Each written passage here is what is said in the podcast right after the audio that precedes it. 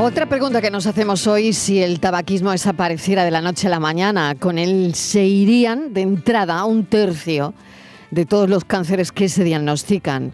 Fíjense la comparación. La COVID ha matado oficialmente en este país a ciento veinte mil personas en tres años. Los cigarrillos han provocado en ese mismo tiempo ciento cincuenta mil muertes. Vamos a hablar con José María Martín Moreno, es catedrático de Salud Pública en la Universidad de Valencia, es director científico de la Conferencia Europea de Tabaco y Salud, y estos días, desde el miércoles veintiséis de abril al día veintiocho, se celebra una conferencia europea sobre el tabaco y la salud. Señor Martín Moreno, bienvenido, gracias por acompañarnos. Muchas gracias, Mariló, un placer.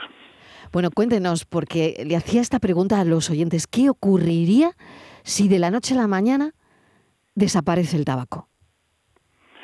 Pues que nos habríamos quitado de un plumazo, si fuese posible ese sueño, la mayor causa de enfermedades y de muerte que son directamente prevenibles. Es decir, en la vida pues hay cosas inevitables, ¿no? Por ejemplo, el hacerse mayor. Eh, la alternativa me parece que es muy triste, ¿no? Que es morirse pronto. Eh, eso al final pues conlleva una necesidad de tener la máxima calidad de vida y demás, y, y hay una serie de circunstancias que son difíciles, pero hay otras que es que realmente son evitables.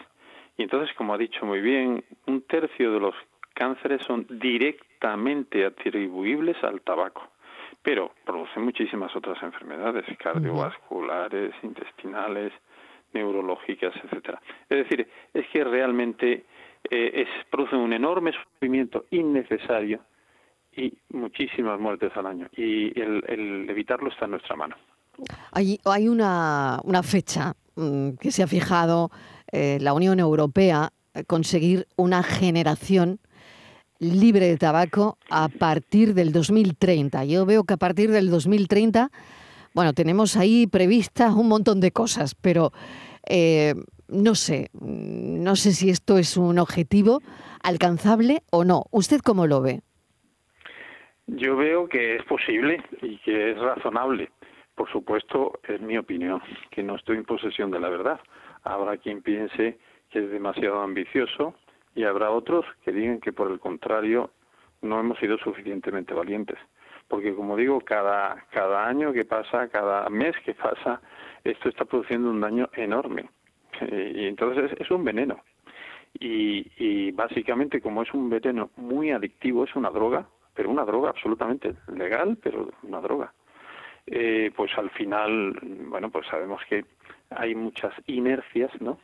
Muchas cosas que pasan porque estamos acostumbrados a ella, y el tabaco se nos ha metido en nuestras vidas, en nuestras sangres, en nuestros pulmones, y quitarlo de la noche a la mañana no es fácil, eso hay que ser mm. consciente, por eso se ha puesto una fecha. Mm. dos mil treinta. Y, y bueno, tengo que preguntarle por eh, una polémica, claro, es una medida que es polémica, que eh, incluye prohibir el tabaco en terrazas, en espacios al aire libre, pues por ejemplo en la parada de un autobús. Eh, al final esto probablemente es seguir avanzando hacia ese camino, hacia ese año dos mil treinta, pero esta es una medida muy polémica. Sí, sí, y era más polémica todavía el eliminar el tabaco mm. en los bares o en los uh-huh, restaurantes. Claro. Estábamos muy acostumbrados a que eso fuese así.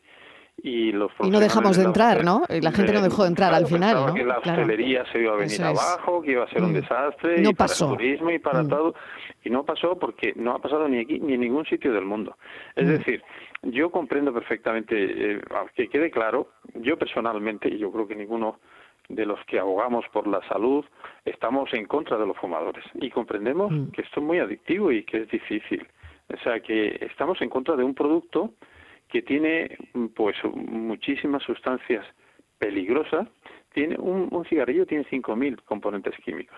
De ellos, quinientos son negativos y perjudiciales. Y cincuenta de ellos aproximadamente carcinogénicos directos. Entonces, es como si me preguntara, yo qué sé, estuviéramos en, en un en un sitio que existe un, un gas tóxico, ¿no? ¿Sí? Uh-huh, y dijéramos, uh-huh. eh, eh, oye, no sé si quitarlo ahí de, de la parada del autobús, eh, o uh-huh. quizá lo dejamos, uh-huh. porque está más al aire libre. Es cierto, es cierto que al aire libre eh, pues la, la concentración es menor, pero aún así sigue teniendo un riesgo para la persona que fuma y sobre todo también para las personas que sin quererlo ni beberlo se tienen que, que chupar y tragar un humo que, que del que no, no no han sido responsables y que les perjudica. Y eso está demostrado. Y especialmente grave es cuando son niños y personas que tienen algún tipo de patología de base. Es decir, yo comprendo que eso es, no es fácil. No quiero hacer demagogia, no no estamos aquí para para prohibir por prohibir y cosas así. Pero hay que regularlo porque el, la libertad de las personas se acaba donde empiezan los derechos a, a lo básico de los demás, claro. Está claro. Quiero preguntarle también por, bueno, no sé si hay o podría existir una regulación de las nuevas formas de, de fumar. Para mí, desde luego, lo son. Eh, una de ellas, los cigarrillos electrónicos, y otra de ellas, los vapeadores, ¿no? Vapear. Pues sí, hay mucha gente muy que extendida también, entre la gente joven ahora mismo, entre mucho, niños. ¿eh? Mucho y cada vez más. Y además lo hacen desde el punto de vista eh, la, las industrias, que al ver que cada vez más han visto acorraladas, han hecho el ridículo, porque además habían dicho que no sabían que esto era peligroso y luego han reconocido que es peligroso, porque lo saben los propios que se dedican a, a, a comercializar los productos. Y, y entonces están viendo eh, que esto cada vez les resulta más difícil y han buscado alternativas. Entonces, básicamente eh, es cierto que esas empresas han hecho un gran esfuerzo para adaptarse con todo tipo de... de estrategias.